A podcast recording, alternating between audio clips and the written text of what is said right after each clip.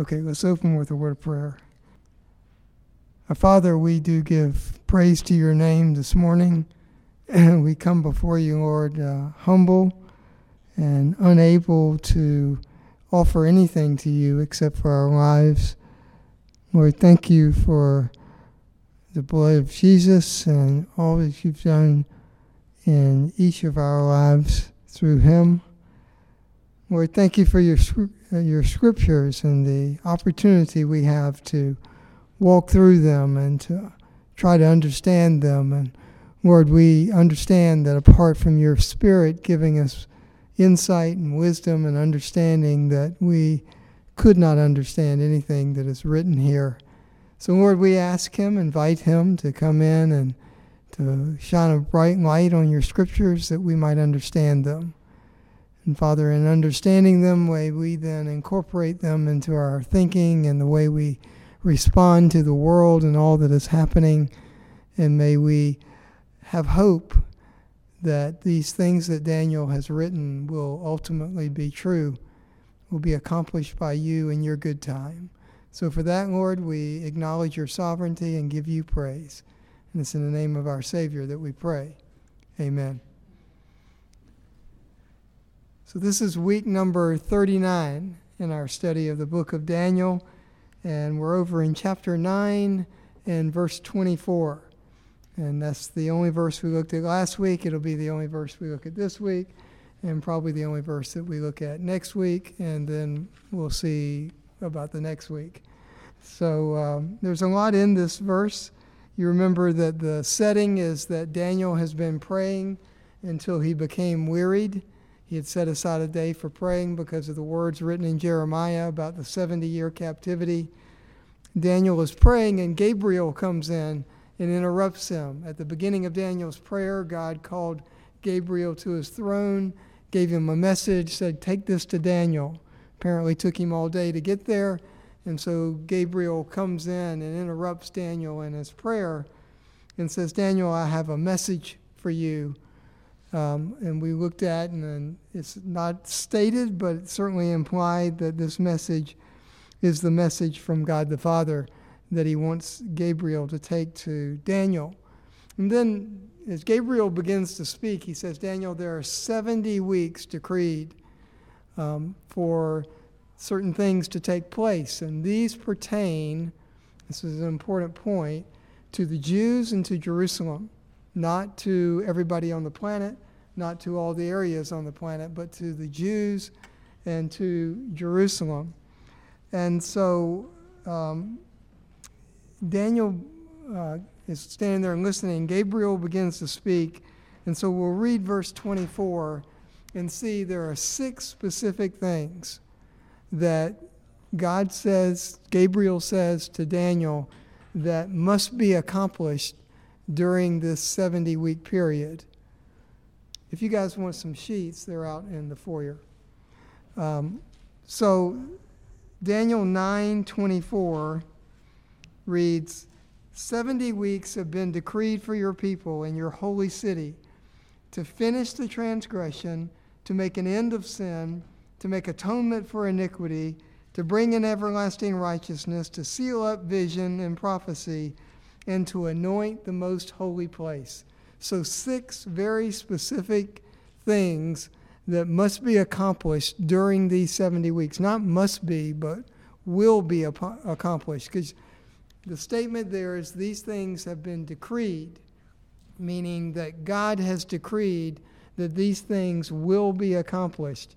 And we talked about the fact that God's the only one who can make a decree about what's going to happen in His creation and especially with people because he's the only one who has the right and the power and the might to make things happen according to his good pleasure. No one else can orchestrate all the events of the world. They can affect little areas of the world, but they certainly can't um, destine mankind for certain things to happen. God does that, and He has been doing that since the beginning of the creation he continues to do that today, and He will do that all the way to the end. So last week we looked at this first statement where He says, to finish the transgression. And we talked about the fact that that transgression, that word, is a very specific technical term that's used in the Old Testament scriptures 93 times to speak of um, the sin basically of rebellion against God. It would be to willfully not do the um, laws and the um, things that have been ordained by God for the Jews to do. And so this would be where they uh, dismissed his law, they didn't follow his ordinances, and instead of worshiping God, they went after strange gods and worshiped idols. So these things all are what that word transgression holds and means. And so we looked over in Ezekiel 36 and saw that at the beginning of the millennial kingdom, God s- saves the Jewish people for his own name's sake. And in chapter 36 of Ezekiel is very start- startling description because it matches to New Testament um, theology that God will give them a new heart, take out their heart of stone, give them a heart of flesh, that He'll sprinkle them clean with water, and that He'll put His Spirit within them. The same things that happen to someone who places faith in Christ in the New Testament era. And so, with that salvation, taking out their heart, then the Jewish people during the millennial kingdom will have a heart to do the laws and the ordinances of God. Because as we saw when we studied Ezekiel, the sacrificial system goes on during the millennial kingdom, not for the forgiveness of sins, but to commemorate what Jesus Christ has done on the cross. In the Old Testament, it foreshadowed what Jesus Christ would do on the cross. In the millennial kingdom, it commemorates what he did do. But the sacrifices and all continue to go on in the temple of God during the millennial kingdom. And the Jews will have a heart that's been changed to do those things and to obey them. So, in that kingdom, in the Jews' heart, in Jerusalem, they will obey God and they'll follow after his ordinances. And that's what this to finish the transgression speaks of. They'll no longer be wayward, but they'll be observing the things that God desires for them to, desert, to do, and they'll want to do them because of their changed hearts. And so that's the finish the transgression, the first statement. So this morning we pick up with this second statement to make an end of sin, which is closely related to the one we looked at last week to finish the transgression, but it's not exactly the same. Okay, so we'll walk through this to see if we can make that distinction between um, what to finish the transgression and to make an end of sin means. And again, this prophecy is given to Daniel for the Jews and Jerusalem. Always important to keep that in mind. You have to narrow the scope when you look at these things and what's being prophesied here. There are things that will affect the whole world, no doubt about that. We'll get into those. But when Gabriel starts this, and he, he says, Daniel, these things have been decreed for your people and your city, the Jews in Jerusalem. So that's what these six things pertain to. Now, when I read to make an end of sin, my mind goes and says, okay, that means there will be no more sin, right? That's what you would think. But I don't think that is what it means because during the millennial kingdom, there is still unregenerate people, there is still sin, and so it doesn't mean that there will be sinless perfection at the end of these 70 weeks. Doesn't mean that because at the end of the millennial reign, we know there's a, a great revolt against Jesus Christ once again. Those are unregenerate people. So it doesn't mean that sin is done away with forever. So, what does it mean? Would be the appropriate question, right? Um, I think this, this statement is more from the standpoint of God than it is from the standpoint of men. And we've been given the mind of Christ, so we're supposed to think like God. But that takes some effort to quit thinking like we did before we were saved, to change the way that we think about things after we're saved. And so I think this is one of those places where this is from the perspective of God, who is not bound by time, not bound by any kind of space like we are, but is sovereign over all that is happening and sees things in a different way than we do. So we need to think like he does in this particular verse or in this particular phrase. And I'll, I'll try to explain what I mean um, as we go through this. Now, from God's perspective,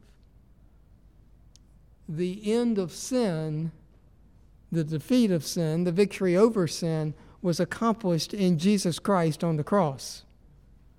And that will certainly have application from our standpoint in time and space, but from God, it was done and it's over with. And that's the way the scriptures present it. And we want to look at a few of those things to make an end of sin.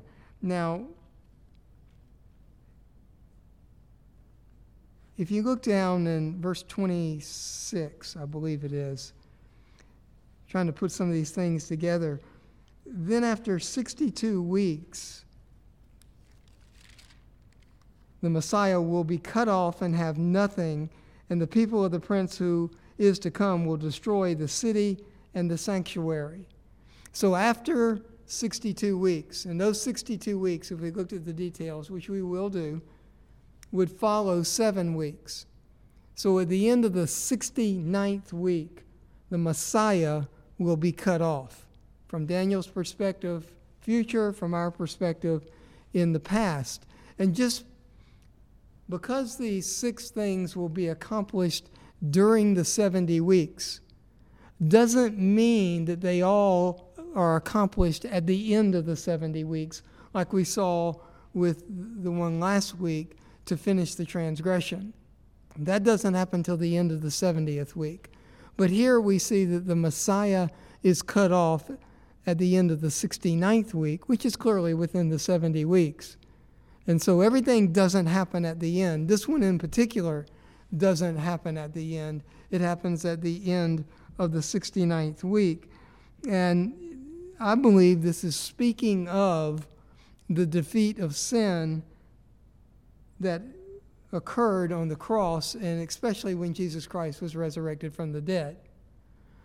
And I'll try to explain why I think that way. There are several um, passages in the New Testament that present it that way. The first I want to look at is at 1 Corinthians chapter 15. And this is the chapter that's known as the resurrection chapter.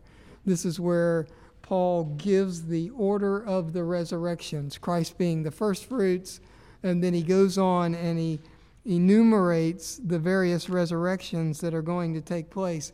This is also the place where he talks about what I believe is the rapture, where people will be caught up and changed in the twinkling of an eye. And so that's the passage that I want to read. So 1 Corinthians 15, verse 54. So, in the context of resurrection,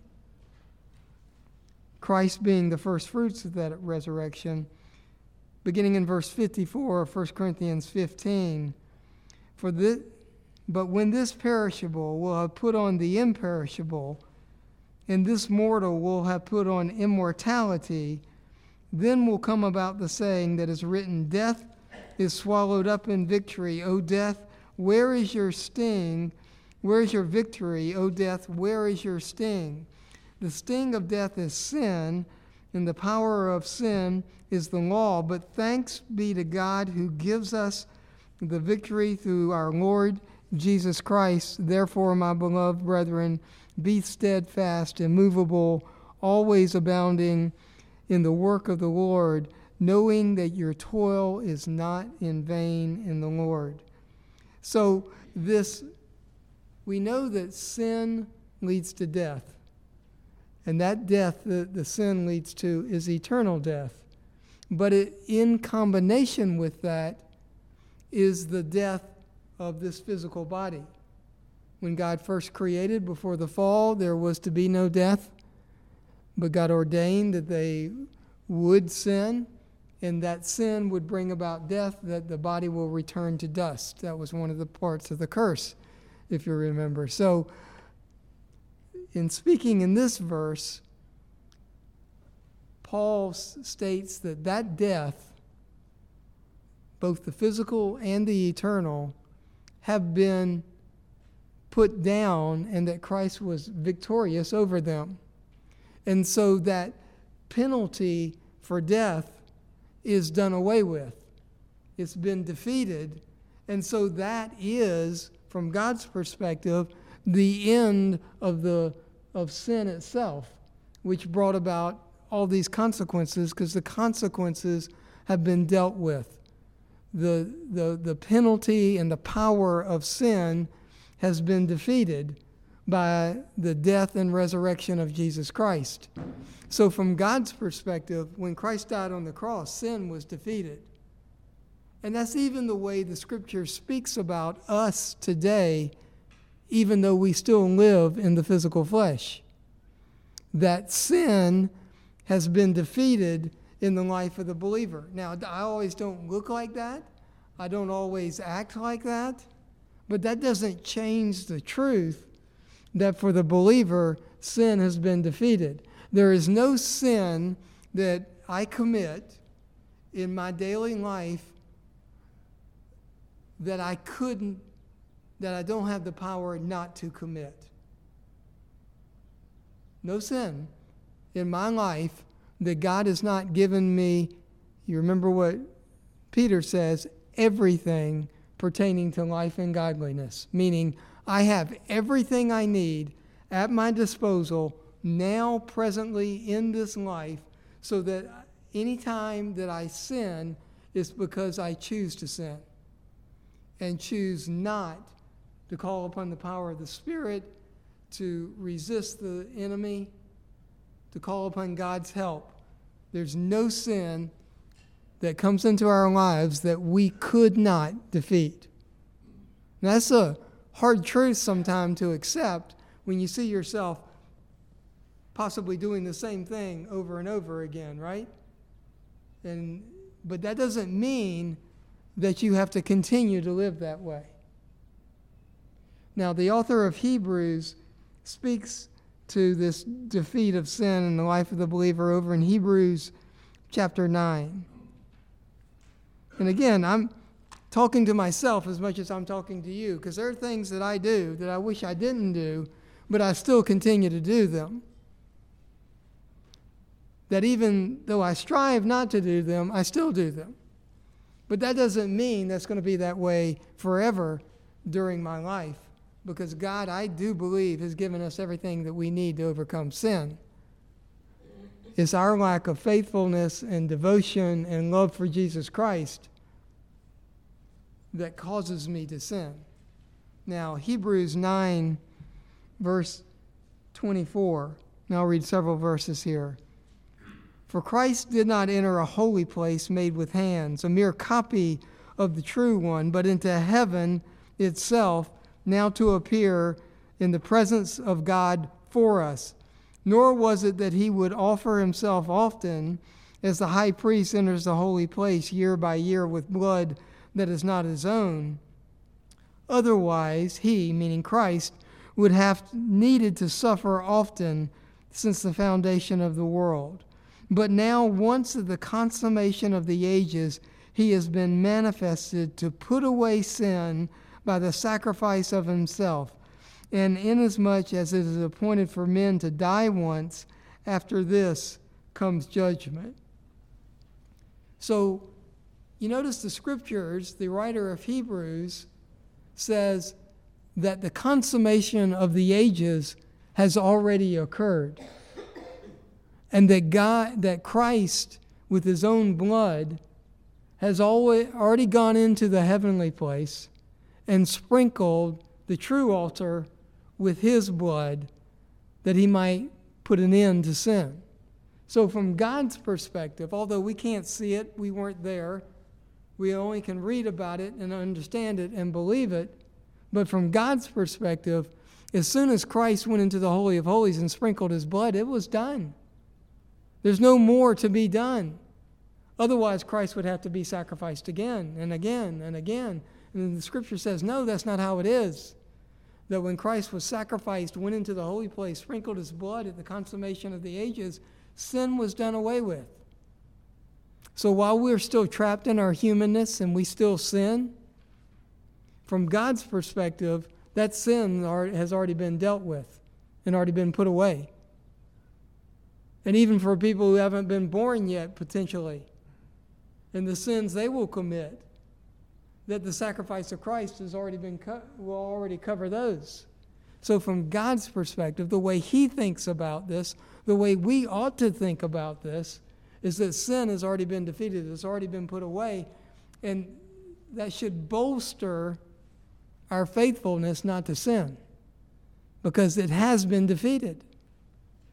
It's just when we think about it and we think about our lives and we think about our weakness, I often don't think about the fact that the sin that I'm about to commit has already been defeated and it doesn't have any power over me. I've been circumcised in my flesh so that the sin principle in the life of me as a believer has been cut out, has been removed. And yet I don't act like it sometimes because we're still trapped in our humanness. God didn't remove us from our humanness, He could have. But He wanted us to understand that the power that He provided is to us as humans and is the proof of our faith in Christ Jesus as we overcome more and more and more of the sins that we commit in life. And so, from God's perspective, thinking about what Gabriel spoke to Daniel, there's already been an end to sin. It's already been dealt with. He made it when Christ died on the cross and rose again, went to heaven, sprinkled that altar. That provision has been made for sin. It's done. The end of sin has already been accomplished. It was accomplished at the end of the 69th week of this prophecy that Gabriel gave to Daniel. Now, like I said, I, I do believe there will be sin in the millennial kingdom. This is why Revelations 2:27 speaks of Jesus Christ not only ruling but ruling with an iron rod. Why would he need an iron rod if there was perfect righteousness, if there was no sin? He wouldn't need an iron rod if everybody were true believers and obeyed him in every, every aspect at all times but he rules with an iron rod during the millennial kingdom because if there is an uprising, if there is sin that begins to abound, he'll crush it with an iron rod. And this is why I believe, based on Revelation chapter 5, that the, those who have placed faith in Jesus Christ since the resurrection will all reign with Jesus Christ upon, upon the planet so that we, under the auspices of Jesus Christ, will be the ones who help control the sinful people that are still in the world. Nowhere in Scripture, and although I've heard people teach this, nowhere in Scripture, first of all, does it say that everybody is killed in that final battle that's given in Revelation, especially unbelievers. Nowhere does it say that. So I believe there are people who live through the tribulation into the millennial kingdom that are not true believers, that don't place faith in Jesus Christ. And they have children during the millennial kingdom. And life goes on during the millennial kingdom. Now, in Jerusalem and the Jews, a lot of very specific things happen. But in the rest of the planet, life goes on. And all those people aren't believers. There may be some believers out there in the whole world. And think about this that the world has changed, right? There's not as much disease and not as much um, uh, pestilence and things that take people's lives. So you'd expect people might live for a long time. And if they have children, those children might live for a long time. So the population of the planet may grow beyond what we know today during the moon. I mean, it's a thousand years, right? If you go back a thousand years from now, back to 1822, there were nowhere near as many people on the planet as are here today, close to 7 billion people. There were nowhere near that many. So you go for a thousand years under the righteous reign of Jesus Christ, where there aren't lots of murders and aren't people uh, committing crimes and all of this going on because there are saints ruling over people with an iron rod to keep them in line, to cause them to worship Jesus Christ, even though they don't place faith in him, they still will honor him. They'll parade before him and give him his due honor because they'll recognize who he is. Then there could be a lot of people that are on the planet at the end of the millennial kingdom. Now, at that time, after the millennial kingdom, after that final battle that's spoken of in Revelation chapter 20 as opposed to 19, then there will be judgment. And then there will be no unbelievers on the, in the New Jerusalem, on the new earth. No unbelievers there. It's just believers in the eternal kingdom of God.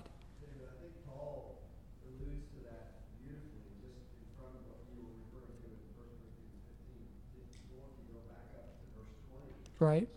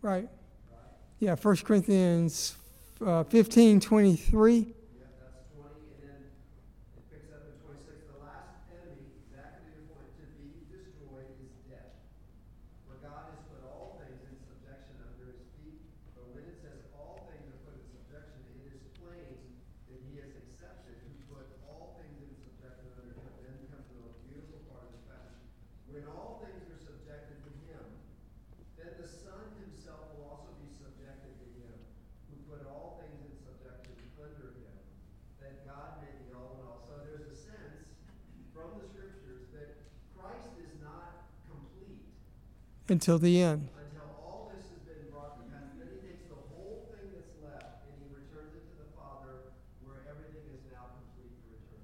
Yeah, and I mean, Paul is so particular in 1 Corinthians 15, so careful in the way that he sequences and orders things that it's clear how things are going to are going to happen. I mean, it's, it's not left to chance. And you know, and I think Paul got this when he was taught by Christ for three years, and Christ just laid it all out. And so here is Paul from Christ Jesus giving us the plan for that leads into eternity.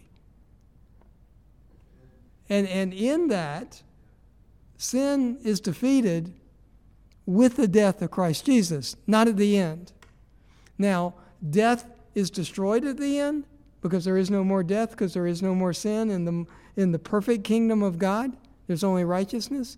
But during this age, sin has already been defeated. There's already been a made an end to sin. Yep. Yeah, and it will be made manifest when God desires for it to be made manifest. So, all the way back to Daniel chapter 9, I think you get a sense of what God means when he gives Daniel a message that says there's an end of sin. Doesn't mean sinless perfection from during these 70 weeks somehow. Not at all. It means that the power and the sting of sin has been defeated, in the 69th week by the Lord Jesus in his sacrifice on the cross and his resurrection thereafter. That an end of sin has been accomplished. And so you've got the end of the transgression, which is the Jews themselves stopping their rebellion against God, obeying his ordinances and his laws and his sacrificial system and all that he calls them to do. And then, previous to that, you have an end of sin that Jesus Christ accomplished on the cross when, when the Messiah was cut off. And so, those two things one yet to be accomplished, the changing of the Jews, one already accomplished from our perspective in the sacrifice of Jesus Christ on the cross. They're, they're similar, they're related, no doubt, but one is for a specific people, one is for all those who place faith in Jesus Christ. Both will be true. So then he goes on and he continues to lay out to Daniel a third thing. And so he says, after to make an end of sin, he says to make atonement for iniquity. Okay? Atonement is related to sin, right? We think of the cross of Christ, but it's not the same thing. There's a difference between putting an end to sin, stopping the transgression of the Jews, and atonement for iniquity. Now, this word iniquity, uh, not one that I use every day, walking around talking about that I've committed iniquity, right? It's not the, but iniquity is a, is a very interesting term. Um, it means more than just the sins that are committed. It's a broader term than that. And probably the, the best way to get a sense of what this word means is to look at where it's used in other places in the scriptures. And probably one of the best ones is in Genesis chapter 4. You wouldn't think that, but that's where this term is used that I want to point at. And you'll see that this term iniquity means more than just sins that are committed. It's broader than that. So in, in Genesis 4, we have the story of Cain and Abel and the murder of Abel by Cain. Okay, and then God then speaks to Cain, and in speaking to Cain, we get a sense of what this word iniquity means. So if you look down in Genesis 4, beginning in verse 8, Cain told Abel his brother, and it came about when they were in the field that Cain rose up against Abel, his brother, and killed him. Then the Lord said to Cain, Where is Abel your brother? And he said, I do not know. Am I my brother's keeper? He said, What have you done? The voice of your brother's blood is, in, is crying out to me from the ground.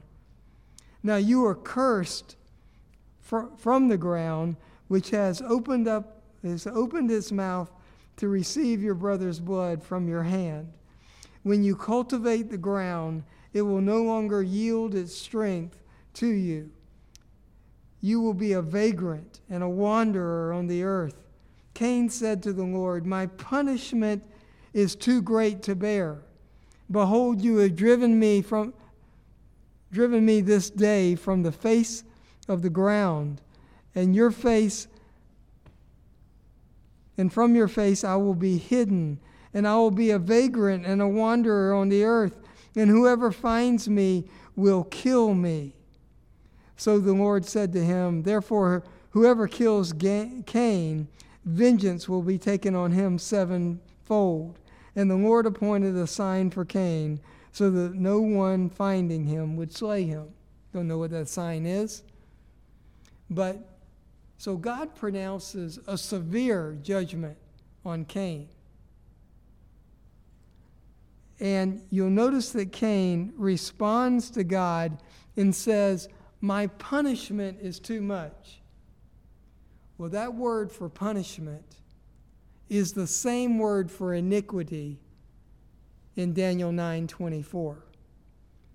So instead of just being sins that are committed, it carries with it the consequences of the sin, the punishment for the sin.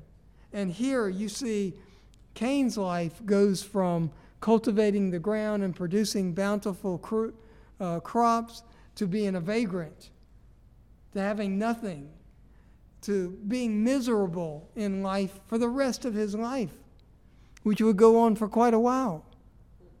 So Cain bore the misery and the agony and the punishment of his sin for the rest of his life and into eternity. So, this word for iniquity, which is the word for punishment here, is broader than just the sin. It carries with it the consequences of the sin. And we know that well, right? Today, while someone may be forgiven of their sins, there often are consequences of that sin that go on.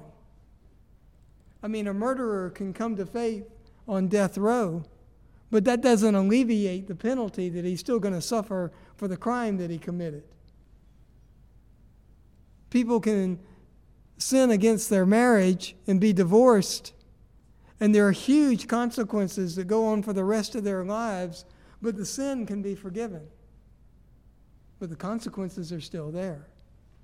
So, this too, that Gabriel speaks to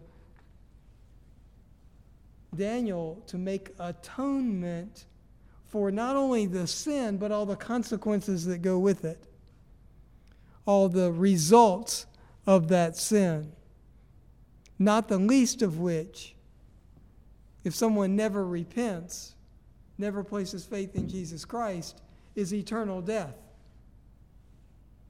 So, atonement for iniquity, atonement for the sins and the consequences that come as a result of the sins. Now, you think about, okay, that's going to be accomplished within the 70 weeks. Well, when and how was that accomplished if it has been accomplished already? And we know, we think of the death of Jesus Christ as atonement for our sins. Now, the fact that there has to be atonement for iniquity, for sins and their consequences, means that there is a price to be paid when sins are committed.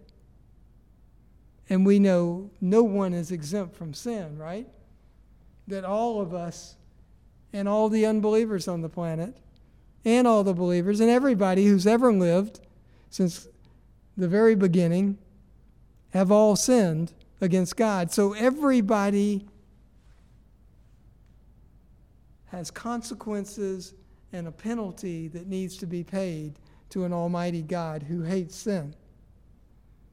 That's the fact of Scripture. That's what this verse is talking about when it says atonement for iniquity. There is a penalty, there is um, compensation required for sin. It's implied in the statement that you need atonement for iniquity. Something needs to do away with those consequences to pay the price that is required by sin. Now, again, the New Testament speaks of this clearly. And in the, the book that changed my theology forever, in Colossians chapter 2, the scriptures speak to this very thing. So, Colossians chapter 2 and verse 13. When you were dead in your transgressions and the uncircumcision of your flesh, he made you alive together with him having forgiven us all our transgressions, having canceled out the certificate of debt consisting of decrees against us, which was hostile to us, and he has taken it out of the way and nailed it to the cross. So every person who's ever lived has a certificate of debt to God that lists the sins and the consequences of those sins. God's keeping account. Because when he makes judgment of people, he opens the books, which is the books of the deeds of the people. And those deeds are what is written on the certificate of debt. There is a recompense, there is a price, there is something to be paid for the penalties of sin. And what Colossians chapter 2 says is that if you've placed faith in Jesus Christ, then your debt, your deed of all the debts that you owe God, has been nailed to the cross. It's been stamped as paid in full. Mind boggling thought that God would cancel not only the sin debt, but also the consequences of sin debt, which would lead to eternal death. That He's canceled all that. That Jesus Christ, in His death, nailed that to the cross. It was all covered, paid in full. You know, and it says the decrees of God which were hostile to us. Well, what would that be? Well, one of those decrees would be given in Romans 3:23, right? For all have sinned and come short of the glory of God, and the penalty for that sin is what? Death. Death. That's a decree of God. That's unchangeable. God has made that declaration that if you have sin and you have a sin debt, that has not been paid, then you will experience eternal death. That's a decree of God that was hostile to us as unbelievers. I mean, another one of those is given. The, I mean, we could go to a lot of decrees that God has made that were hostile to unbelievers. But you go to Acts chapter 4 in verse 12 where the scripture says, And there is salvation in no one else, for there is no other name under heaven that has been given among men by which we must be saved. A decree of God that there's salvation only in Jesus Christ. So there's a lot of people who are religious, they practice good morals, they try not to sin, they're kind people, they help other people, they do a lot of good works. But if they don't place faith in Jesus Christ, the decree of God is there's no forgiveness of sins. And the penalty for that sin by the other decree of God is eternal death. Those things are hostile against unbelievers. They condemn unbelievers in their sin. But yet they're the decrees of God. And there's a sin debt that must be paid for iniquity. Iniquity brings with it punishment. That's what the word means. There are consequences to sins. And the worst consequence of all is eternal death. And so, Gabriel, speaking to Daniel, says that during these 70 weeks, there will be atonement for iniquity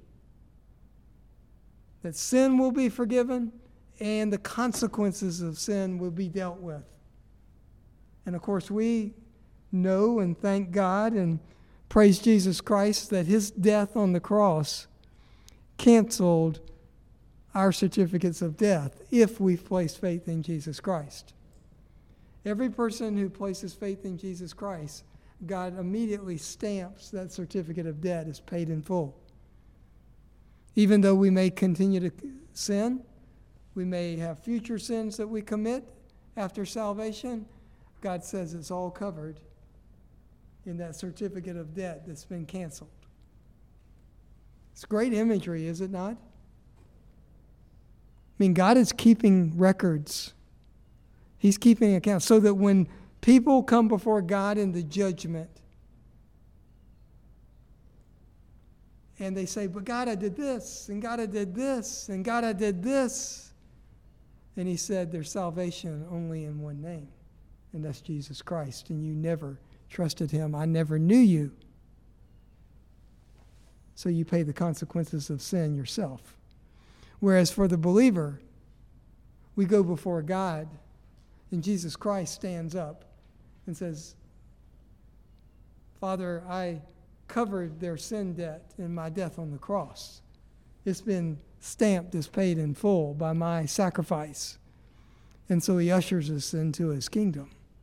And there's great glory and rejoicing as opposed to weeping and gnashing of teeth. So we know that what Gabriel spoke to Daniel here in the doing away with iniquity, the atonement for iniquity, has been accomplished already. Again, back at the end of the 69th week in the sacrifice of Jesus Christ. So that's two of these that were done previously, prior to the end of the 70th week, in the sacrifice of Jesus Christ. Both the end of sin and the atonement for iniquity. Those have been accomplished, and thank God they have. And we have the great privilege of living in the age when those things have already been done. So that's three of the six, right? Three of the six. There's three more to come yet. I mean, we still um, have to walk through those, and we'll go through them as meticulously, if the Lord wills, as we have these. And they have a, a lot to speak to us, just like these first three did. So we'll pick up with that next time if the Lord wills. Thanks for your time.